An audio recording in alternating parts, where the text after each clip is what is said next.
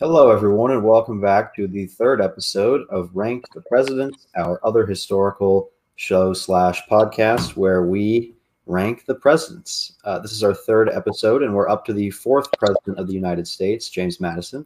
In this video, we'll be discussing the final two founding father presidents and their first ladies. So, James Madison and um, James Monroe, both of whom are Democratic Republicans. So, first, we'll start off with some background on Mr. Madison here. So, James Madison was born on March 16, 1751, another Virginia colony president, and he lived his whole life in Virginia. Um, he actually lived a rather long time.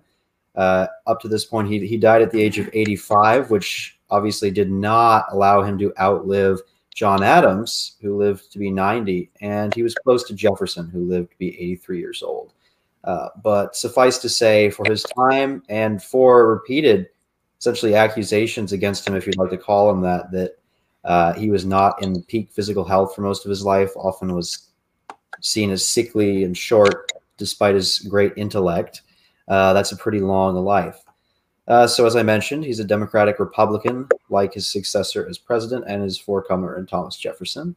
And his first lady, Dolly Madison, as we'll get to later, is arguably more famous than him, some might say. Definitely more well liked around Washington than him in terms of the uh, relationships with everybody in the community up to that point. But to start with Madison, obviously exceptionally intelligent, exceptionally well educated.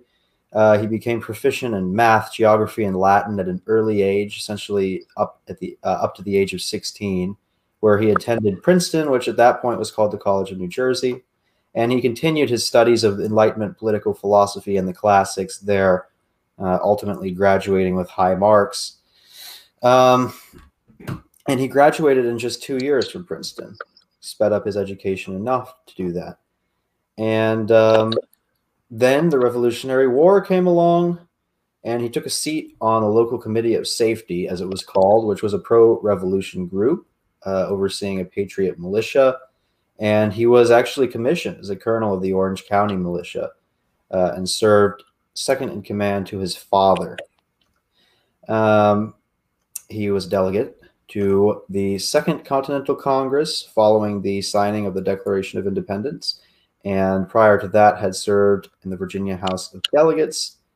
And he is now remembered predominantly as the father of the Constitution, though he always showed disdain for that title in his life and was quoted as saying essentially that the Constitution was the product of many brains and many hands, and that he did not want credit for it simply and solely attributed to him even though, at least looking at the Bill of Rights and the first 10 amendments and everything preceding that in the Constitution, largely was based on his drafts. Uh, so I'll throw it to either of you. Do you have any thoughts on pre presidential James Madison? Uh, he's certainly an interesting, an interesting figure to be sure. I mean, just as his co-writing of the Federalist Papers alone, which are probably one of the key key texts people look to when when looking at the Constitution, what it means, and also the role of the debate between the the Federalist and the Anti-Federalist at the time. Uh, definitely an interesting fellow. I think you could make an argument that his that his pre-presidency was more interesting than his presidency, historically speaking.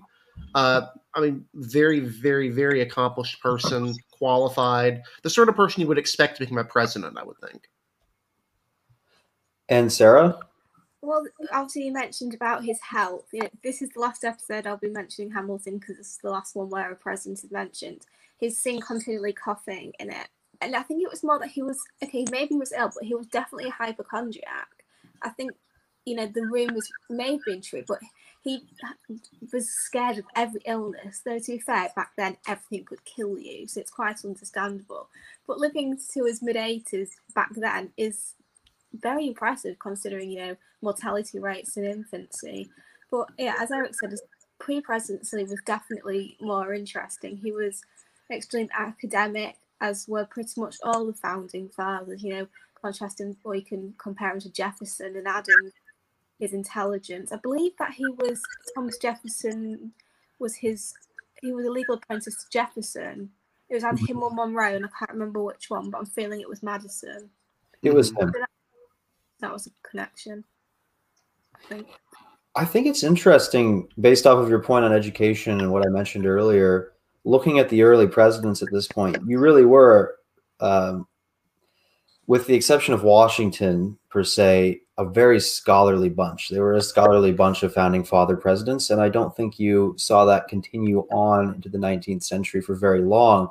Now, that's not to say presidents uh, like George Washington or Andrew Jackson were not smart, but these weren't individuals who necessarily were learning Latin at the age of 11 and then graduating Princeton in two years, like James Madison had or someone with the breadth of interests from linguistics to religion to constitutional law and government like Jefferson had, essentially a true Renaissance man far after the end of the Renaissance.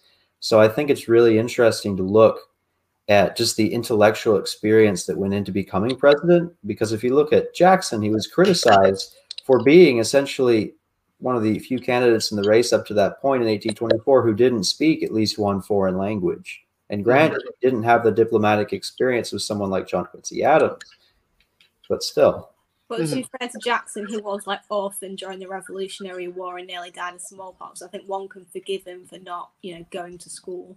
No, I know, and that's the dichotomy you saw develop. And it is worth noting here that you know the the three presidents that we've talked about in a row will be Jefferson, Madison, and Monroe. These are the three founders of the Democratic Republican Party. I think you, I think Madison, in many ways, is a better version of, of Thomas Jefferson, specifically on the issue of slavery, among other things, uh, in terms of his attitudes towards it. But the the string of ideological behavior across these are the three most democratic republican of the democratic republican presidents. This is the high period of the democratic republican party and kind of saw the end of the the federalists. So it's kind of interesting you know looking over where these guys come from where it goes is you know when, when madison enters um, he it's still a competitive country. It's still a federalist and, and democratic republicans. By the time he leaves office uh, the Demo- the federalists are basically done they're not really uh, power. And then by the time uh, Monroe leaves office, the Federalists don't exist anymore.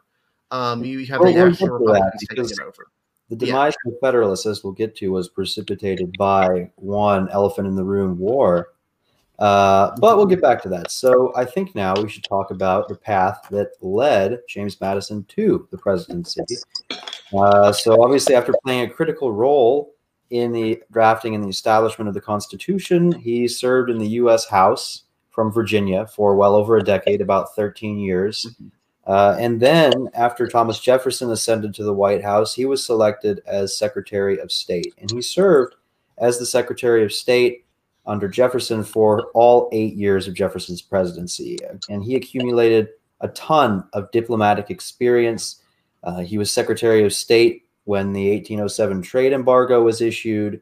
Um, and he essentially oversaw continuing tensions on and off and to various degrees of brewing or seething between France, Great Britain, and the United States. And I think that leading up to the War of 1812, that was really invaluable experience that he had accumulated as Secretary of State that certainly helped him, um, especially given that uh, it certainly helped him when he ascended to the presidency, which he did uh, in the 1808 election, which the uh, Democratic Republicans won despite relative unpopularity and general economic downturn in the United States following the trade embargo that had been established under Jefferson's administration. Although it is notable that that trade embargo was ultimately uh, repealed before Madison came into office. Mm-hmm. Uh, but it's worth, yeah. want to talk about the 1808 uh, election. Oh, sure. Uh, it's it's definitely following up on 1804, which remains the largest popular vote landslide in, in, in American history in a competitive election. Uh, the Federalists nominated the same candidate, Charles Pinckney. Uh, he uh, sorry, Charles Pinckney. He did a little bit better than than this time, but again than than 1804. But this was again kind of you see the Federalists retreating back into this New England North northern oriented party. The only states they managed to win were all in New England, along with Delaware, which is not a New England state, but has pro business sent- sentimentalities traditionally, and then a couple of votes in, in North Carolina. But you look at the rest of the country, from New York all the way down to Georgia through the new states of, of Kentucky and Ohio, or Ohio in particular is, is the new state at this point. Um, it, it, becomes very clear that the, the Democratic Republicans have captured uh, a, a, stronger coalition nationally than the Federalist had, which was again limited to that northeastern corridor, specifically New England. but even further, not necessarily even all of that. If you look at the next election, um, you know, uh, the next election, Madison to be more competitive than this. I think we'll mention we'll mention that, but we're uh, we're still looking at it, at it coming off of Jefferson, a very resounding win for the for the Democratic Republicans here. Mm-hmm. Uh, yeah. So, um, do you have anything else to say about the 1808 election? Me? At all? Anything like that that you wanted to add? I mean, it's it's a pretty, all things considered, it's a fairly boring election in terms of, of where things go. I think it's the, the the more interesting one is 1812, where the where the Federalists had a much more credible candidate and came much closer to winning uh, to winning the presidential election. But in 1808, you're still dealing with with the coming off of Jefferson. You're dealing with this north south, but specifically New England versus the rest of the country divide on economics. The issue of tariffs versus the issue of of not having tariffs. The issue of allying with Britain versus allying with France. The issue of all the sorts of stuff is building up, and I think the Federalists were very ill suited to to benefit from this, especially with the addition of new Western states like Ohio, which at the time was considered a Western state or a Northwestern state, um, that would ultimately come states the Democratic Republicans would win. Um, the Federalists were were running this urban oriented campaign. The Democratic Republicans had kind of high ground everywhere in the South and in the rural the rural new states in the mountains. So it, it's an interesting election, somewhat, but um, but you know, in terms of in terms of competitive elections, it certainly wasn't one. Again, yeah. the only states that that Pinckney won were were Massachusetts, which at this point had all of Maine as well, or all of Maine the United States controlled, New Hampshire, Connecticut, Rhode Island, and Delaware, and then a couple of votes from North Carolina. The rest of the country all went to to, uh, to Madison. Yeah, and it's also an interesting fact for those who may be bored by the mundane nature of elections that um, when he was elected, and he remains to this day the smallest president in stature uh, and weight overall, or you could say the most diminutive president. He was only five feet four inches tall, and his weight averaged 100 pounds or so during his life, uh, which honestly made him significantly smaller than any of the presidents that had either preceded him or come after him, especially uh, when you look at someone like George Washington, who for his day was quite large in terms of stature. Mm-hmm. Um, yeah, that's that's quite a contrast right there. I mean, if we're talking about height, that's smaller than Napoleon for, for comparison here. Napoleon was five six. Uh, this is this is yeah. smaller than that. Mm-hmm. So he took office in 1809 on March 4th, succeeding Thomas Jefferson. Uh, first, we'll go over his cabinet. If I can find the list of the cabinet here that I had. Oh, hold on a second. Yes. So his vice president was George Clinton. And George Clinton, up to that point, was the first governor of New York and had served extensively in that role.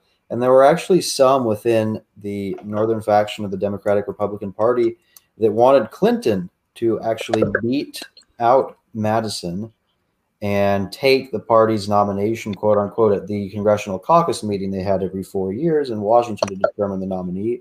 It did not pan out, and he succeeded Jefferson. And um, George Clinton was vice president for his first term. Uh, Elbridge Gerry, who we all know, or Gary as his name was called back then, we know for the gerrymander. Uh, although only Thaddeus Mrozek still calls it the gerrymander. Um, his Secretary of State was Robert Smith in his first term, but more prominently, it was James Monroe, who was Secretary of State for his whole second term, which served as his springboard to the presidency. He had a ridiculous amount of Treasury secretaries and war secretaries, four in total, although his last Treasury Secretary, William Crawford, went on to serve uh, in the Monroe administration. Uh, his Secretary of War it's very difficult to say. He he literally had six, five, sorry, five secretaries of war. One of them was James Monroe, but their tenures were generally short-lived. Uh, his final attorney general was Richard Rush, who's arguably the most famous of the bunch that he had, the three there. And then finally, uh, he had three naval secretaries at this point, a new branch that had come into play as a result of the naval action leading up to and during the uh, War of 1812. Um, during his presidency, Madison uh, filled two vacancies on the Supreme Court, uh, and he appointed about 11 other justices during his tenure, which for a two term president now would seem ridiculous given the hundreds of justices that get appointed to lower level judicial positions. But at the point, uh, at that point, it was pretty reasonable. So overall, given they were from the same party, Madison and Jefferson were largely seeking the same agenda. So Madison administration pretty much represented a continuation of the Jefferson policies. He called for lower taxes. He wanted to reduce the national debt. He certainly was more of an agrarian man than a city man if you look at the way that his political philosophy worked. And likewise, he would have believed in lessening government's influence in the lives of the individual. Um, in fact, there was a lot of conflict with Madison and Hamilton over the financial plan because Madison was concerned that Hamilton's plan was very much too federalist and would result in all of the money, the wealth going to northern bankers and northern aristocrats, uh, which he viewed as harmful to the agrarian interests of the rest of the United States. Uh, likewise, we saw the emergence of the bank debate in the United States that would come to dominate the Jackson administration. Uh, because the bank's 20 year charter was scheduled to expire in 1811. So that's when it popped up as an issue. Um, initially, his cabinet member Gallatin wanted to renew the bank's charter, uh, but Madison didn't really have an opinion on the issue at all. And eventually, uh, the bank kind of moved out of importance in his administration and kind of once again was kicked down the road, like kicking the can down the road. Uh, another thing that happened um, ultimately, it didn't happen until the um, Monroe administration, but there were initiations of talks with the Spanish and the America, uh, the United States over West Florida because they were beginning to debate over how to best acquire that territory for the United States following the $15 million Louisiana purchase that had been partially negotiated uh, by Madison. Madison helped really reassure Jefferson that it was constitutional, that it was a good thing, even though the Constitution didn't discuss land acquisition. Uh, although ultimately it would take General Jackson moving into Florida in 1819 and the subsequent Adams-Onís Treaty during the Monroe administration, which finally ceded Florida to um, the United States. But really, really, the big thing we need to get into to discuss is what took up the bulk of the administration's time when Madison was in the White House, and that was the War of 1812. The lead up to the war and the subsequent three and a half years so conflict that lasted until 1815. He waged a close reelection campaign during this time. But there were two main issues essentially that led up to the War of 1812 British impressment of American sailors and merchants, uh, and the seizure of freight, the disruption of trading across the Atlantic, and that had already essentially been brewing tensions between the British, the French, and the United States in this triumvirate because they really had not had good relations with either of the two nations since the revolution uh, two and a half decades before. And the other was uh, agitation on the western frontier because settlers had now effectively moved up to the Mississippi River. And um, the British, allied with certain Native American tribes, and convince them to conduct frontier raids and attacks in an effort to deter settlement and form as uh, a sort of indirect conflict uh, without being directly aggressive against um, the Americans up to that point. Uh, so the French, the French were the first to really address the trade issue on the Atlantic, and they announced a policy uh, that would allow for any American ship that visited a British port. And ultimately, the this led uh, in 1809, even though the trade embargo was gone, to the passage of the Non Intercourse Act, which effectively said uh, we'll trade with Britain and France, but one of them, uh, essentially, whichever one comes to us first, whichever one agrees to trade with us safely first, that's one we will stick with, and we will ignore the other one. So, since the French took this as an opportunity to better their relationship with the United States, um, this really didn't play out well for the British when you're looking at the relationship between the British and the United States up to this point, plus the impressment, plus uh, the resolve of the United States to keep European powers, as we'll find out in the Monroe administration, out of North America. Uh, it really began to boil over, and ultimately Madison asked for a war declaration, even though he viewed the United States military as somewhat woefully incapable of fighting the British. And until the end of the war, to some extent, it was. They invaded Washington, D.C. Uh, during a superstorm, there was an earthquake on the Western Front along the Mississippi River where Indians allied with the British were fighting American troops. And at the same time, there was a hurricane and a lightning storm that all converged on Washington, D.C. on the very night that the British burnt down the White House and damaged the Capitol building. So that was pure chaos up to that point, and certainly the low point for American resolve during the war, given the ridiculous weather phenomenon that had overtaken the British during their front. Uh, and we'll talk about the resolution to the war later, but first, to get some commentary on the war, um, I think I'll start first by pointing out one of the major conflicts. The war was essentially the demise of the Federalist Party because New England Federalists that benefited uh, from trading with England saw the wars permanently and rightfully so jeopardizing their ability to conduct free and fair trade with England.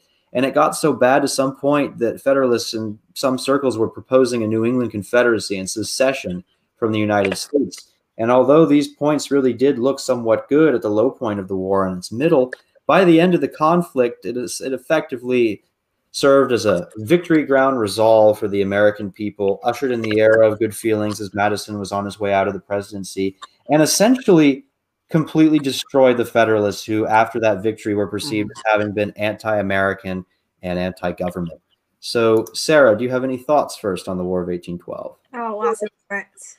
So, um, it wasn't the white it wasn't called the White House until we burnt it down. I'm just going to point that little one out. And when we made the Capitol, they did the mock Senate thing, which I find so petty, so hilariously British. Um, well, obviously, I think I think you know this relationship between, between Britain and America. At that point, America, uh, Britain was starting to focus on India and sort of further in the world I think I discussed this that the revolution. I think Americans seem to think the British care more than they do. It's usually just a joke to us, and we we don't really care too much. War of eighteen twelve. I'm sure most Brits couldn't tell you what it was. So again, considering all the perils we had abroad, minor detail in our footnote, but yes, um, I think it was definitely humiliating for the Americans on the fact it was their capital that was being attacked, as it would be for any country. Your capital being attacked, any incident would be quite humiliating. So mm-hmm. I'm sure that was definitely humiliating for the Americans. Not maybe so much in numbers, just in sheer, you know, it was kind of propaganda victory for the British there. Um, obviously, there's a famous story of Dolly Madison taking the famous Gilbert um, portrait of George Washington when she left the White House. However, that is disputed. It's believed either she um, ordered a slave whose name escapes me to take it, or the slave did it himself. But that's um, a propaganda line that the Americans use. So, sort of, I think it was great for propaganda purposes. That war. And do you want to talk more about Dolly Madison before we move on? I thought you would never ask. So, um, Dolly Madison um, was one um, Dolly Payne.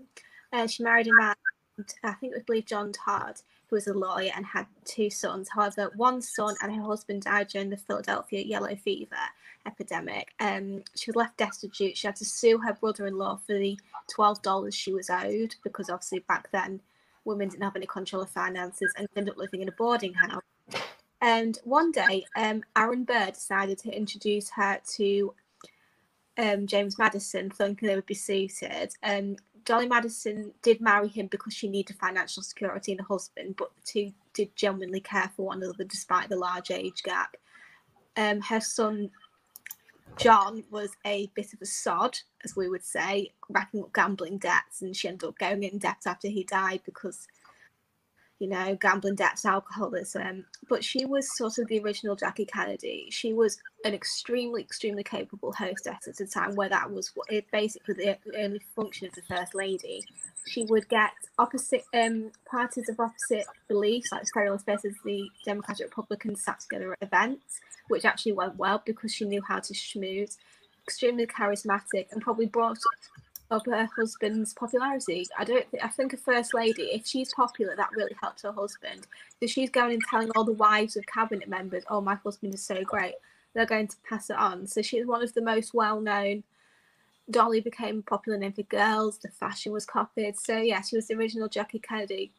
Extraordinary, intelligent, not not just a pretty social face. She knew exactly what she was doing diplomatically, and was pretty much the very perfect spouse for James Madison, who was a bit down and a bit dull and only my. And she, it was kind of funny because if you look at it, she was a good four or five inches taller than him and weighed more than him too. So he would have been a stature difference mm. as a couple, but she also was younger and she ended up living didn't live as long, but I think that living to 81 was still impressive. And it's always fascinating to see those pictures from the early 1840s and 50s on the early cameras of those individuals that we would otherwise only know by painting. And I think you get a lot more of a picture of who they really are with a picture than a painting. She was actually a matriarch of them even later on. Um, during the um, cannon explosion, which killed off um, Julia Tyler's father and eventually led to um, John and Julia Tyler marrying. She also introduced Martin Van Buren to um,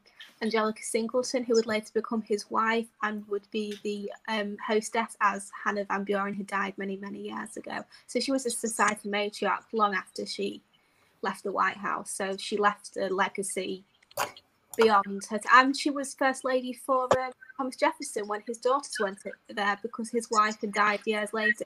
They were very close friends. So she was more than first lady; she was a hostess as well. Mm-hmm. Eric, do you have any thoughts uh, on the war or on uh, Dolly Madison? On the war. Yeah, the war is we were talking about this before the show. It's kind of a weird war in hindsight here. Like if you ask most Americans about the war, they'll know the White House was burned down. They probably won't know about the fun, about the storm, which is ridiculous given how insane it was. That's literally the most interesting thing, and the fact yeah. that there are simultaneous earthquakes on the Western Front. yeah, it's like time. yeah. People at the time were saying it was divine intervention, although it's pretty clear it didn't actually benefit either side. There, have a literal tornado running through there were accounts because there was a tornado going through Washington while the hurricane was landing, and there were accounts of literally a British regiment got struck by lightning or something. yeah, but they can tell you that. They can tell you about the Battle of New Orleans, which actually occurred after the war had ended. Oops. Yeah. And then they can probably tell you about impressment, which was the if they really know their stuff, they'll, they'll know about impressment and what, and what the general thought was. But it's worth noting, of course, I mentioned the 1812 elections were interesting. Go I, ahead and talk about that yeah, I mentioned DeWitt Clinton as a as a Federalist nominee. He really wasn't. He was a Democratic Republican, but he was basically running a fusion sort of ticket with Federalist support, mostly from the North. Um, tactics, tactic support. So he was running as a Democratic Republican with the support of the Federalists quietly, who didn't officially run a candidate. And he almost won on the anti-war ticket. He only lost the popular vote by three, and he came uh, within several states of winning. He didn't uh, if he had flipped a larger state, he probably could have won the election. So that's an anti-war ticket right there. Obviously, after the war started, it's the War of 1812 after all.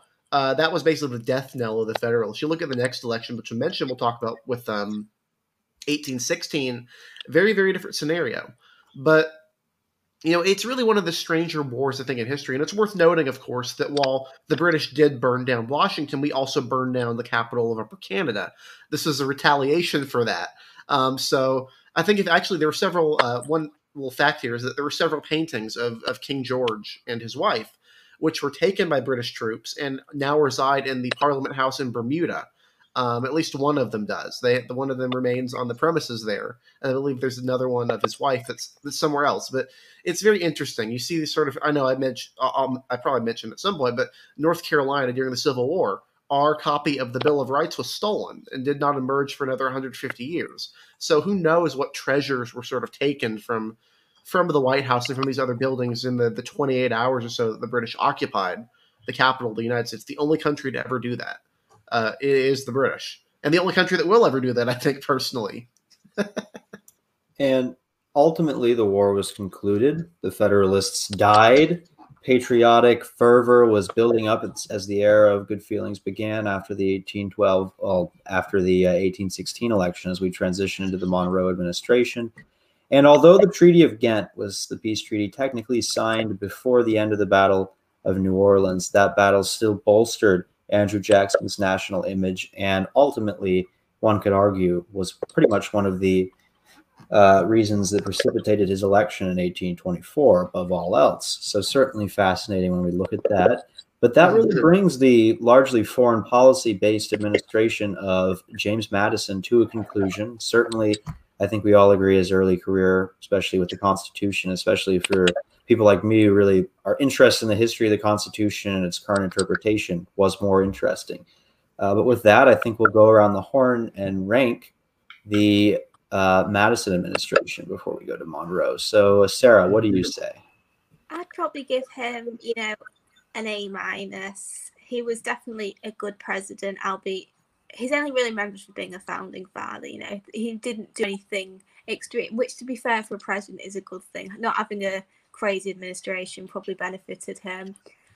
Um, I don't think he sort of made the impression that maybe Jefferson did, and later maybe Andrew Jackson. But it was a two-term president, pretty stable. So yeah, A minus, I think. I'd go for. Eric. Mm-hmm.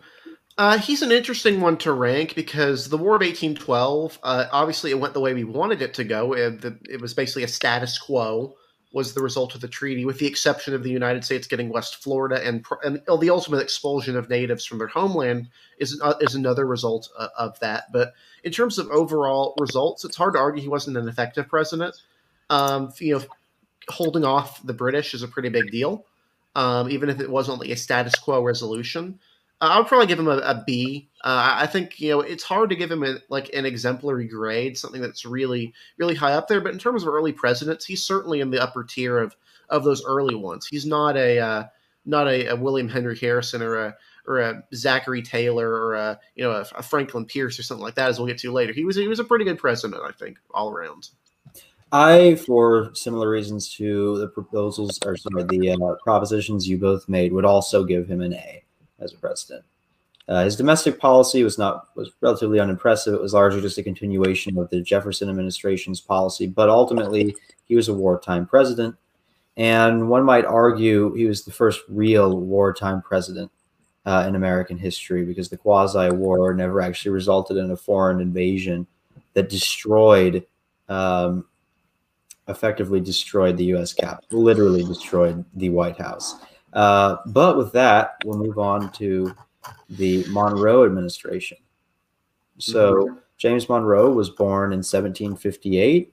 He was not as lucky with lifestyle, and he lived only to the age of 73. Died of tuberculosis. Uh, he was another Democratic Republican president. Educated at the College of William and Mary.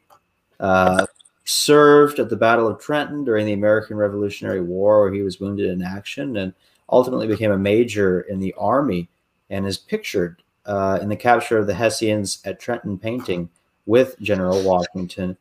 Um, he actually sold his original plantation uh, to enter politics.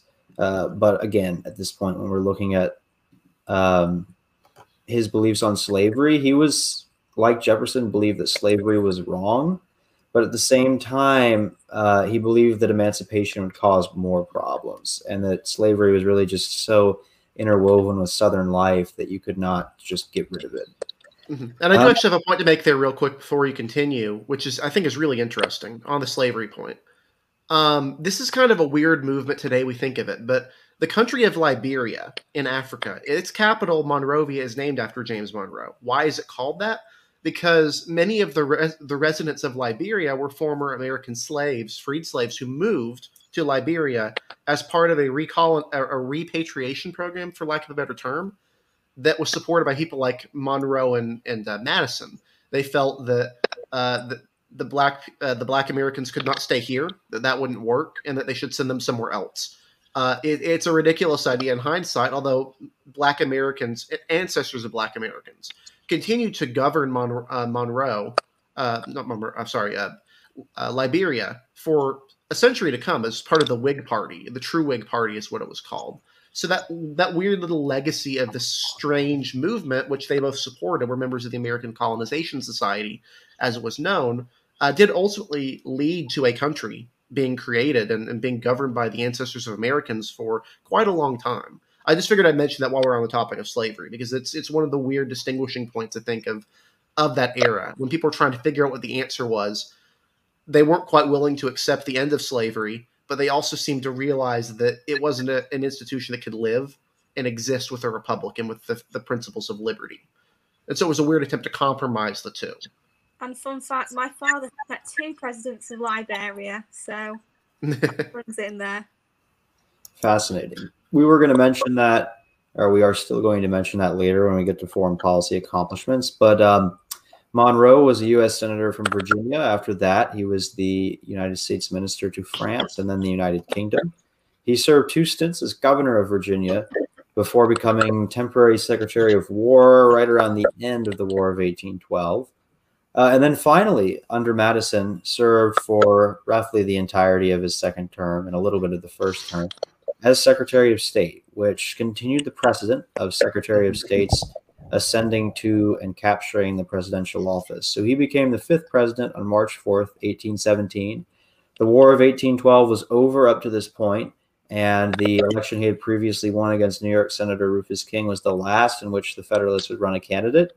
He would become the first president since Washington to run effectively unopposed in his 1820 reelection because the Federalist Party collapsed as the era of good feelings uh, that would last with some bumps in the road, like the Panic of 1819 and the debate over the Missouri Compromise for the entirety of his presidency. Uh, besides that, um, as I mentioned, the Panic of 1819 was largely caused by Western land speculation, and it was the first real strong economic downturn in American history up to that point. Certainly similar to the downturn that had happened after the trade embargo in 1807, just worse.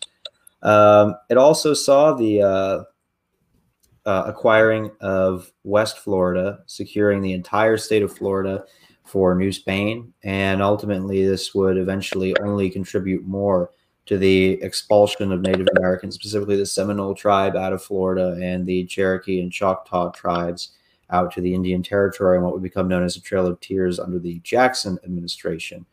Um, the Missouri Compromise was wrought in an effort to quell the debate over slavery and the qualms of Southern states. It didn't do any actual solving to that problem, really just kicked the can down the road to future generations. But uh, it kept the balance between free and slave state influence in Congress by admitting Missouri as a slave state and simultaneously admitting Maine uh, as a free state and the compromise, which Henry Clay in his early career played a part in, even though he lived to see it fall apart, effectively meant that no state, no land formed into a state west of Missouri's, west, or I guess I should say northwest of Missouri's southern border, could harbor slavery. So everything south out to the Pacific coast, slavery would be justified there. Ultimately, this decision was duly overturned first by the Kansas Nebraska Act in 1853 and then by the Dred Scott versus Sandford court decision as part of its uh, three part ruling in 1857, but lasted for a long, long time. Um, and as Eric mentioned, when we're looking at foreign policy, one of his big accomplishments uh, dealt with the creation of Liberia, which still exists to this day. But um, if we want to look at his cabinet as president, like we did last time, Daniel Tompkins was his vice president, and um, John Quincy Adams, an incredibly experienced diplomat both before and after his service as Secretary of State, uh, facilitated uh, that role essentially for all eight years of his presidency. Uh, and it eventually, whether by controversy or any other nature, uh, that you would prescribe to it allowed him to win the presidency in 1824. You can go watch our campaign trail episode on that election for more information. Um, William Crawford was his Secretary of the Treasury. John Calhoun was his Secretary of War. William Wirt was his Attorney General. Um, and essentially, one thing that's really fascinating about the Monroe cabinet is compared to other two term presidents like Jefferson or Madison, Monroe's cabinet was very, very consistent. The um, appointees that had been confirmed to some of these top positions by the Senate effectively stayed with him for all eight years of his administration with very, very little turnover except in the Secretary of the Navy position. And that was something that I think people liked as a little bit of stability. Even someone like Crawford, who frequently fought with Monroe, almost got into a fist fight with him at one point, uh, facilitated and executed his role as Secretary of the Treasury for all eight years of the administration.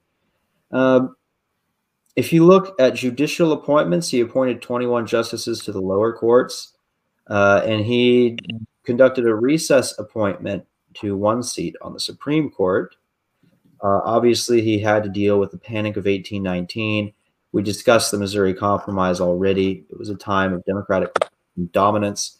One of the other things that uh, would become a hotly debated issue, particularly into the 1820s, was internal improvements and whether or not they were justified. So at this point, the United States was well into the construction of a national road.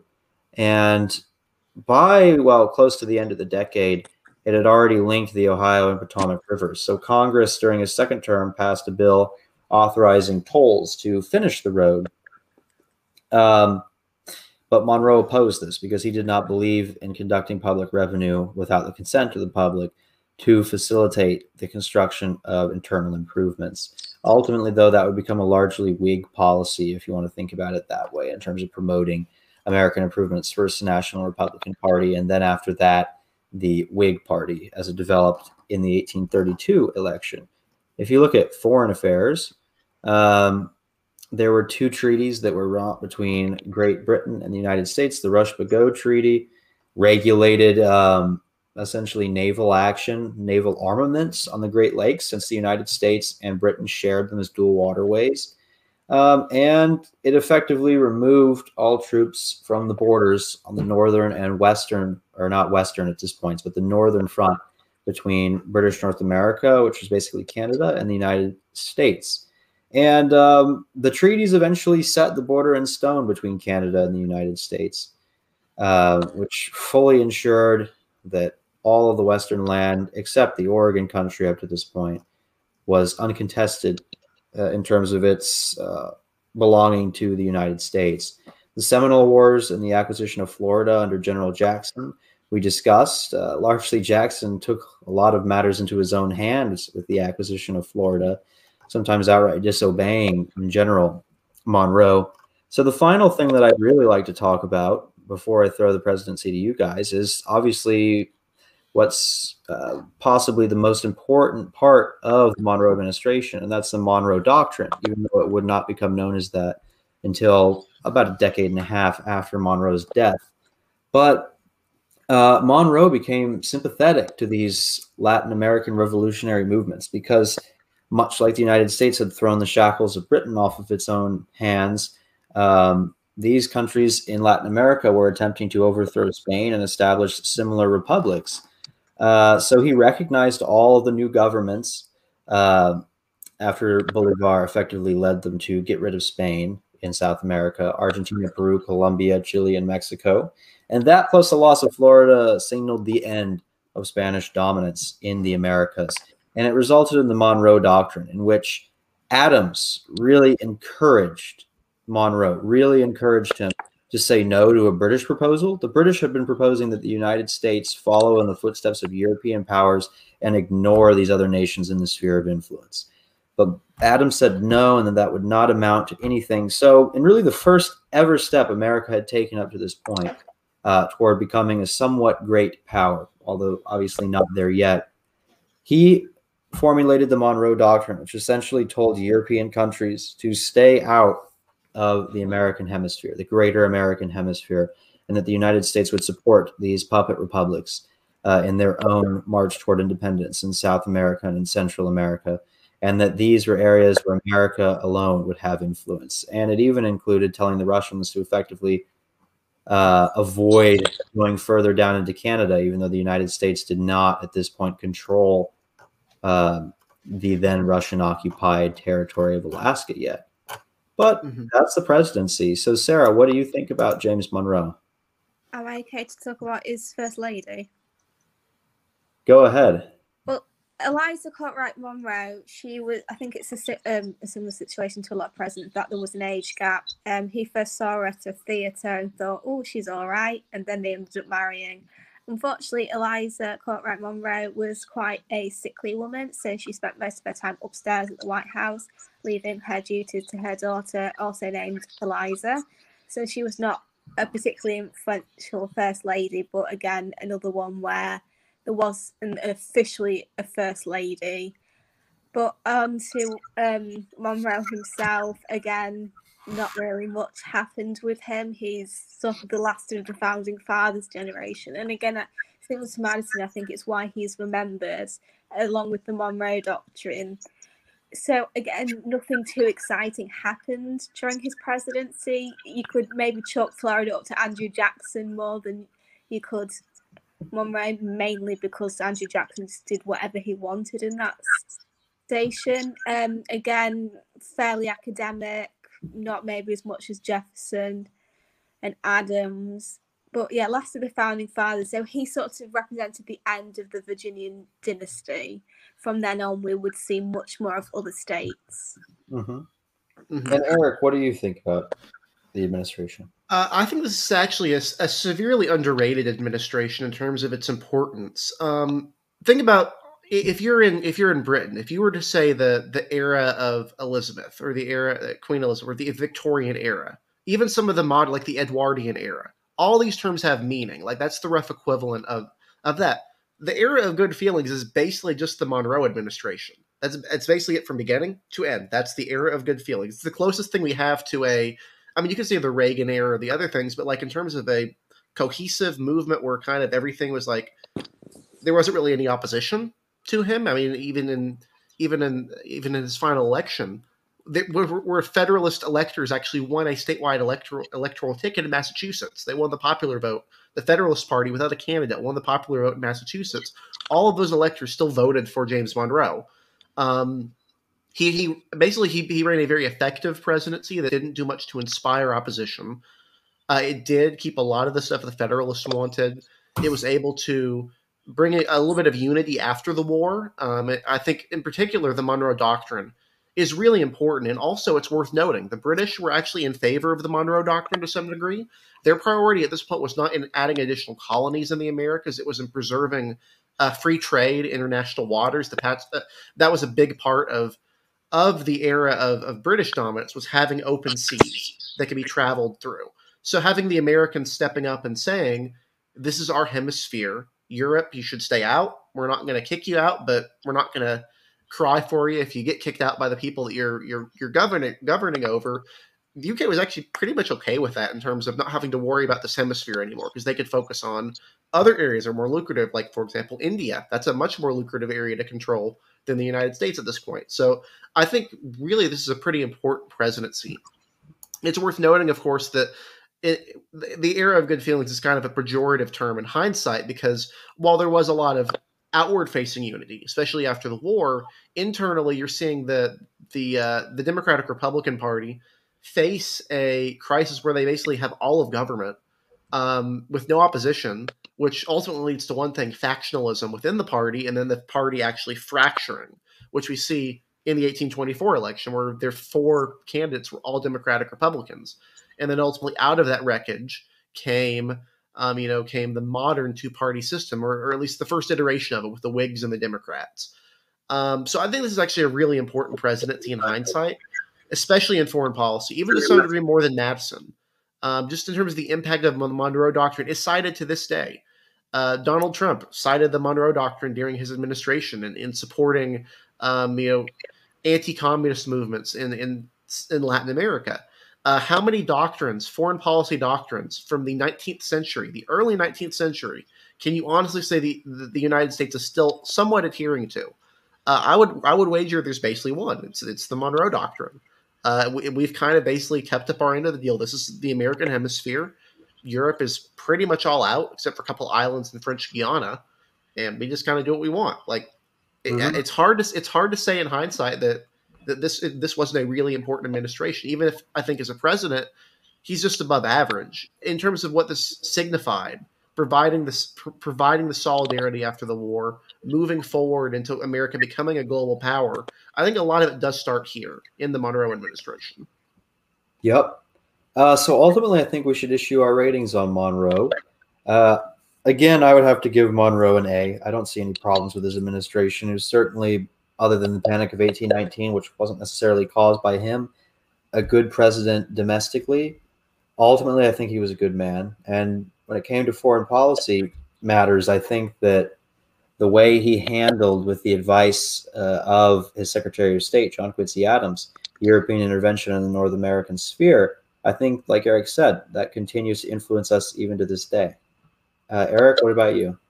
I would also give him an A. I would give him a little bit of a higher mark than Madison. Not that I think the two presidents are a lot different, but it, I think Monroe was able to get more of his domestic policy agenda passed and have a longer term impact in the government and on American policy in general than than than Madison did. But I think they were both pretty good presidents. I think Monroe's the better of the two. So it's not by much. If it, would be closer to an A minus for for uh, for Monroe and a, and an or sorry for yeah for Monroe and a, a B plus for Madison.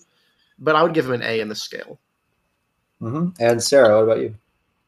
i am going to be a little harsher and say B plus. I think he was a good president, but the difference between him and others didn't do anything great. I mean, you can obviously maybe include the Monroe Doctrine, but that was mm-hmm. a lot of work of John Quincy Adams. And so I don't think he did anything spectacular.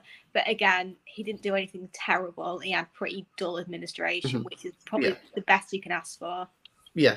Like at this point, we're basically at this as a country at this point, we're kind of getting into a period of either calamitous presidents who are horrible or really important presidents. Like that's basically what the United States is gearing hey, up to. So it's kind of odd to see a president right here, which is that one that inspired no real opposition of any kind throughout his term, pretty much did what he wanted and then kind of left and then just watched his party implode. It's just kind of a, a bizarre presidency, but I think a good one in hindsight. Oh, Harrison, you're muted. So with that, I think we'll wrap up this episode of Rank the Presidents. We've finally concluded our founding fathers era and we move forward boldly into a new decade and really a new era that will ultimately lead all the way up to the Civil War and the antebellum period. So thank you all for watching. Thank you to our guests as always, and good night.